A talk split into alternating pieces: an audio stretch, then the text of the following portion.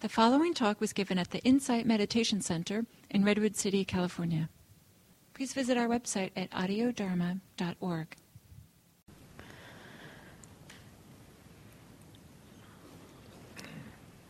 The mental process of perception, I think, is one of the uh, key ways in which we confuse our experience, the actuality of experience versus what we perceive about it what we perceive it to be.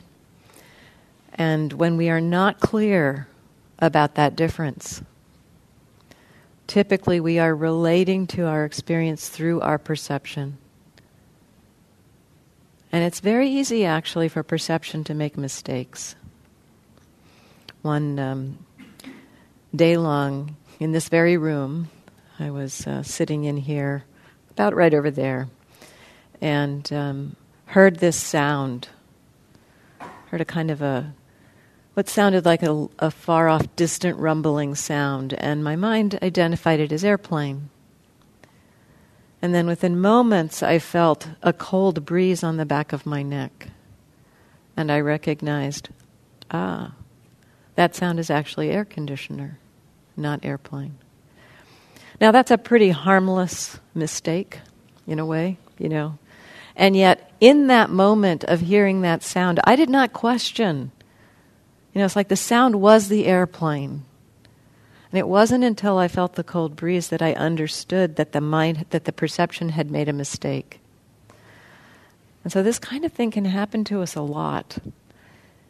And even when we are perceiving accurately, it's easy for our ideas, our views about the perception to come in and influence how we're relating to it.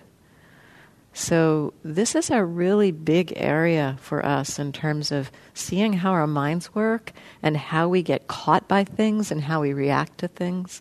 This area of beginning to explore and recognize perception at work. It's easier to see than you might think. This is why I'm spending some time describing it here just a simple description of how you might experience it. One of the easiest places, at least for me, to recognize this process at work is in hearing, especially with my eyes closed. So, the, the example of the sound, and then identifying is it airplane, and then recognizing it was air conditioner. With the um, the identification of experience, often it comes as a, as a kind of a rudimentary form of thought. So the word airplane might go through your mind, or an image of an airplane might show up in your mind. And so as you're observing your experience and noticing sounds, and particularly around sounds, you might begin to, you know, as you hear a sound, recognize that there's this automatic, like, little voice in your mind saying car, train, airplane, beeper. it, it's, it's very quick, this recognition function. And to just notice the difference that it is a process of mind that's recognizing, it's not the actual experience and then begin to see, you know, like when the leaf blowers go around here. You know, that's something that people often have a re- relationship to. And, you know, the actual sound of the leaf blower is just kind of a vibrating, buzzing sound. But, you know, we have the ideal leaf blower. We may see an image. I remember seeing an image of a person with a leaf blower, you know, and then it's like, I get angry at the person in my mind. It's like, what are you doing? Don't you know we're meditating here, you know? But it's it's coming through a, a relationship to the to the idea.